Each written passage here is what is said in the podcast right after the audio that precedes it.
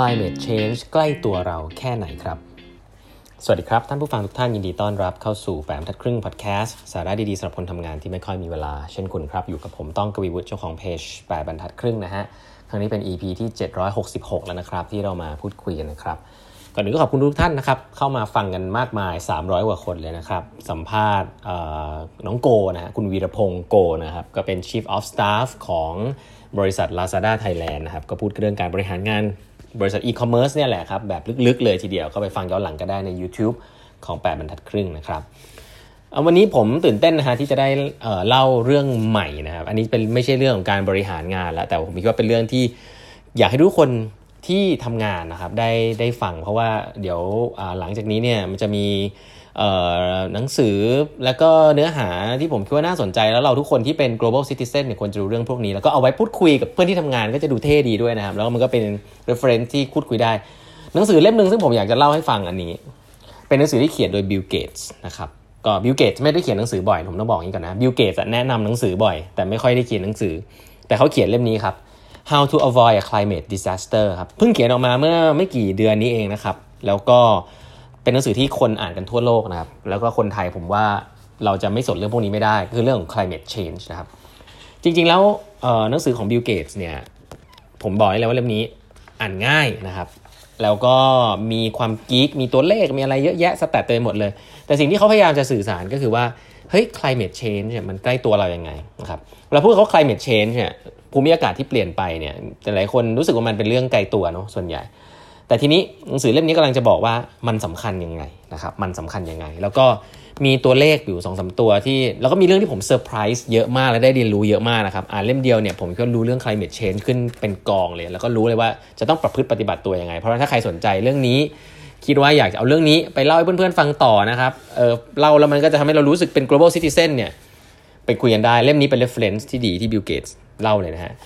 ตัวแรกๆเลยนะครับที่หลายๆท่านจะต้องรู้นะครับ คือปัจจุบันเนี่ยโลกเราเนี่ยนะฮะปล่อยก๊าซเรือนกระจก มีตัวเลขหนึ่งนะครับ ที่ต้องจำให้ได้เลยนะฮะห้าหมื่นหนึ่งพันล้านตันต่อปีฮะห้าสิบเอ็ดพันล้านตัน คือห้าหมื่นหนึ่งพันล้าน 51 billion tons per year จำอันนี้ไว้ก่อนนะครับ โกของเราเนี่ยในระยะทางอีกข้างหน้าเนี่ยจะ 10 ปี 20 ปีเนี่ยคือลดจากที่เราปล่อย 51,000 ล้านตันเหลือศูนย์นะครับ ถ้าเราไม่ถามว่าน้อยกว่านี้ได้ไหมคำตอบคือไม่ได้ครับ แล้วเดี๋ยวจะเล่าให้ฟังว่าบทแรกที่เขาเขียนเนี่ยคือ y zero นะครับเพราะถ้าเกิดว่าเรายังปล่อยก๊าซเรือนกระจกมากขนาดนี้ หรือน้อยกว่านี้ก็ตามแต่ยังปล่อยอยู่เนี่ยสิ่งนี้มันไม่หายไปฮะมันสะสมไปเรื่อยๆ แล้วโลกเราอะก็จะวิบัติได้ครับเพราะเราต้องทำให้มันเหลือศูนย์ให้ได้นะครับ สิ่งนี้มันไม่หายไปตามธรรมชาติ มันต้องทำให้เหลือศูนย์ให้ได้นะครับทีนี้นั้นจำตัวเลข 51,000 ไว้เป็นตัวเลขที่บิลเกตส์บอกนะครับเราปล่อยก๊าซเรือนกระจก 51,000 ล้านตันต่อปี แต่ทีนี้สิ่งที่น่าสนใจก็คือว่า เวลาเราพูดถึง climate change ครับ climate change มันมีผลอะไรกับชีวิตมนุษย์ มีผลเรื่องเดียวครับ climate change carbon เอ่อ carbon emission อะไรเอ่อ climate change หลักๆ เกิดขึ้นนะครับ climate change ภูมิอากาศที่เปลี่ยนไปเกิดขึ้นจากที่เราปล่อยก๊าซเรือนกระจกนะครับหรือว่าก๊าซคาร์บอนไดออกไซด์เป็นหลักแล้วกันนะมีก๊าซหลายอย่างแต่เขาพูดถึงคาร์บอนไดออกไซด์เป็นหลัก คาร์บอนไดออกไซด์เนี่ยทำให้เกิดภาวะเรือนกระจกนะครับหลายๆคนอาจจะไม่รู้จักคำว่าภาวะเรือนกระจกภาวะเรือนกระจกพูดให้ให้นึกภาพง่ายๆเหมือนคุณนั่งอยู่ในรถยนต์อะเคยเข้าไปไหมรถยนต์ตากแดดอยู่ แล้วพอเข้ามาในรถยนต์แล้วมันร้อนตับแตกเลยฮะนั่นแหละครับภาวะเรือนกระจกเลยครับคือความร้อนมันเข้ามาแล้วมันออกไปไม่ได้ครับ โลกเราตอนนี้เป็นแบบนั้นครับลองนึกภาพโลกเราเป็นแบบนั้นก่อนนะในระยะยาวสิ่งที่น่าสนใจที่สุดก็คือว่า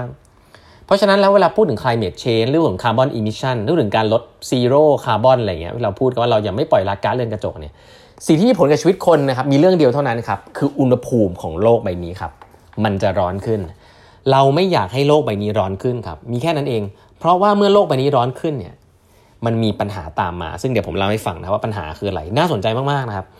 แต่เห็นภาพนี้ก่อนนะครับว่าเอ้ยอุณหภูมิขึ้น 2-3 องศาเซลเซียสมันจะเป็นอะไรไปมันจะมีผลอะไรกับผมถูกไหม เขาบอกอย่างนี้เลยนะครับเขาบอกว่าจริงๆแล้วการเพิ่มของอุณหภูมิแค่1ถึงสองดีกรีเนี่ยมันมีผลกับโลกใบนี้มากนะครับเขาบอกว่ายุคที่เป็นยุคน้ำแข็งนะยุคน้ำแข็งเนี่ยอุณหภูมิของโลกปัจจุบันเนี่ยต่ำกว่าปัจจุบันเนี่ยแค่6ดีกรีเซลเซียสเองนะฮะคือถ้าอุณหภูมิเฉลี่ยของโลกเนี่ยต่ำกว่าปัจจุบันเนี่ยประมาณ 6 องศาเซลเซียสเนี่ยโลกนี้คือยุคน้ำแข็งนะครับคือมันจะมีความเป็นน้ำแข็งอยู่นานมาก เกินเกินแบบคือหลายหลายภูมิภาคจะกลายเป็นน้ำแข็ง แล้วก็ ในหลาย ๆ หน้าก็จะมีน้ำแข็ง เพราะนั้นยุคน้ำแข็งเนี่ยมีอุณหภูมิต่ำกว่าโลกปัจจุบันแค่ 6 องศาเซลเซียสเท่านั้นเองนะครับ อีกถัดไปก็คือว่ามียุคหนึ่งนะครับเขาบอกเป็นยุคของไดโนเสาร์เนี่ยเป็นยุคที่เขาบอกว่าแอนตาร์กติกาเนี่ยไม่ได้มีกน้ำแข็งนะฮะเป็นยุคที่ขั้วโลกเนี่ยมีจระเข้ว่ายน้ำอยู่ ให้เห็นให้นึกภาพโลกที่ไม่มีน้ำแข็งที่ขั้วโลกนะครับอุณหภูมิตอนนั้นเนี่ยสูงกว่าปัจจุบันแค่ 4 องศาเซลเซียสเองครับ เพราะฉะนั้นหมายความว่า คุณอย่าคิดว่าแค่อุณหภูมิเปลี่ยนขึ้นเปลี่ยนลงนิดเดียวเนี่ยมันไม่มีผลต่อโลกใบนี้ครับมันมีผลต่อภูมิอากาศ แล้วก็ภูมิประเทศอย่างหนักเลยครับ นั่นคือใส่ที่ว่านั้นย้อนกลับมาคือว่า การปล่อยก๊าซเรือนกระจกโดยตัวคุณเนี่ยไม่ว่าคุณจะทำอะไรก็ตามซึ่งเดี๋ยวผมเล่าให้ฟังในหนังสือเล่มนี้ว่ามันมีกิจกรรมอะไรบ้างที่ทำให้เกิดร้านก๊าซก๊าซเรือนกระจกแล้วเราทำอะไรกันได้บ้างเนี่ยมันมีผลทำให้อุณหภูมิโลกร้อนขึ้นครับและเมื่ออุณหภูมิโลกร้อนขึ้น สิ่งที่มันจะเกิดเนี่ยมันเป็นสิ่งที่น่ากลัวหลายอย่างนะยกตัวอย่างนะครับว่าอุณหภูมิโลกร้อนขึ้นอะไรขึ้นคนก็บอกว่าเออมันร้อนขึ้นมันก็อยู่ยากขึ้นเนี่ยติดแอร์ได้ไหมอะไรเงี้ยอันนั้นมันคือ argument แบบเด็กๆนะแต่จริงๆแล้วโลกร้อนขึ้นเกิดอย่างนี้ครับ เมื่อโลกร้อนขึ้นเนี่ยปริมาณไอน้ำนะฮะหลายๆคนอาจจะบอกว่าโลกร้อนขึ้น แล้วมีเมืองมีมีน้ำน้ำทะเลหนุนมากขึ้นใช่ไหมครับเมืองจมหายไปในน้ำอะไรเงี้ยอันนั้นอะคือที่เราเคยได้ยินบ่อยๆ แต่ว่าอันนั้นอาจจะดูไกลตัว แต่ให้คุณนึกภาพอย่างนี้ เวลามีปริมาณน้ำมากขึ้นในโลกอะครับ สิ่งที่จะเกิดขึ้นก็คือว่าน้ำเนี่ยมันท่วมพื้นที่ทำกินคน และพื้นที่ทำกินของคนส่วนใหญ่ที่เป็นเกษตรกรเนี่ยเอาไว้ทำอาหารให้พวกคุณกิน เพราะฉะนั้นถ้าเมื่อไหร่ที่น้ำทะเลหนุนสูงขึ้น ภาวะขาดแคลนอาหารจะเกิดขึ้นครับคนจะล้มตายนี่อย่างแรก อย่างที่สองคุณเราพอทราบกันเนอะว่ายุงเนี่ยจริงๆ เกิดและวางไข่ในน้ำลองนึกภาพดิครับว่า ถ้าเกิดมันมีปริมาณน้ำเพิ่มขึ้นในโลก ที่ที่ไม่ใช่น้ำก็กลายเป็นน้ำขึ้นมาได้เนี่ย ปริมาณยุงจะเยอะกว่านี้มหาศาล และยุงก็เป็นสาเหตุของโรคมากมายนี่ในปัจจุบันที่เราเห็นอยู่ครับโควิดผมก็ไม่แน่ใจว่าเกิดจาก climate change ใช่ไหมเพราะฉะนั้นการที่บอกว่ามีโรคใหม่ๆ เข้ามาแล้วเกิดจาก climate change สาเหตุหนึ่งก็เป็นเพราะว่ามันมีแหล่งน้ำเพิ่มขึ้นฮะเป็นที่ที่มันไม่มีน้ำตอนนี้กลายเป็นบ่อน้ำโดนเก็บกักเก็บน้ำได้ ถ้ามันมีน้ำเพิ่มขึ้นในโลกใบนี้ เป็นแหล่งน้ำยุงก็จะมา เมื่อยุงมาปุ๊บมแมลงมาปุ๊บ วางไข่ปุ๊บโรคต่างๆ ก็จะเกิดขึ้นได้ เพราะฉะนั้นอันนี้ก็เป็นอีกเรื่องอีกอีกมุมหนึ่งสำหรับเรื่อง climate change นะครับที่น่าสนใจว่าเออมันทำให้เกิดโรคภัยพิบัติต่างๆ แล้วก็เส้นเดียวกันครับ เมื่อมันมีอุณหภูมิมากขึ้นใช่ไหมครับ อากาศมันร้อนขึ้น น้ำเนี่ยมันก็จะมีระเหยเป็นไอน้ำมากขึ้น อากาศเรามีเท่าเดิมถูกไหมภูมิอากาศตรงที่เป็นเนี่ยที่เป็นอากาศเนี่ยมีอยู่เท่าเดิม เมื่อมีไอน้ำมากขึ้น มันก็เกิดเมฆมากขึ้น อากาศมันก็จะผันผวน แปรปรวนมากขึ้น เขาบอกมันจะเกิดเป็นทอร์นาโด เป็นพายุ ที่ไม่เคยมีมาก่อนครับเมื่ออุณหภูมิโลกสูงขึ้น ซึ่งพายุพวกนี้เมื่อก่อนมันมีตอนยุคไดโนเสาร์ครับไดโนเสาร์อยู่ได้ แต่คนอยู่ได้ไหมไม่รู้นะ แต่เขาบอกว่าเมื่อมันเกิดสิ่งเหล่านั้นขึ้นแน่นอนครับ การพื้นที่ทำกินเกษตรกรรม บ้านเมืองต่างๆ ก็ต้องทนกับเรื่องทอร์นาโด เรื่องพายุเหล่านี้ ภัยพิบัติธรรมชาติเหล่านี้ให้ได้มากขึ้น อันนี้พูดเรื่องเบสิกแบบนี้ผมอยากให้เห็นภาพว่านี่คือเพราะว่าอุณหภูมิโลกสูงขึ้นประมาณ 2-3 องศานะครับ เพราะฉะนั้นเรื่องพวกนี้เนี่ย การที่มี hot days นะมากขึ้น การที่มีอากาศร้อนมากขึ้น มันไม่ได้มีผลแค่ว่าเราเเราก็จะอยู่กันแบบร้อนมากขึ้น ไม่สบายตัวอะไรเงี้ยมีคนล้มตายจากความร้อนมากขึ้น อันนั้นมันคือกิ่งที่เกิดขึ้นแน่ๆอยู่แล้วนะปัจจุบันมีคนล้มตายเพราะ heat stroke มากขึ้นอยู่แล้ว อยู่แล้ว แล้วก็ถ้ามันร้อนขึ้นคนก็ล้มตายมากขึ้น แต่ให้เห็นภาพก่อนครับว่า ภัยพิบัติภัยพิบัติจากการที่โลกร้อนขึ้นมากมายครับตะกี้บอกไปแล้วนะฮะอาหารก็จะขาดแคลนนะครับ โรคภัยไข้เจ็บที่เราไม่เคยเจอก็จะมานะครับ แล้วก็เรื่องของสภาพภูมิอากาศภูมิประเทศต่างๆนะครับ พายุต่างๆก็จะมาคนก็จะอยู่ยากขึ้นนะครับ เพราะฉะนั้นแล้ว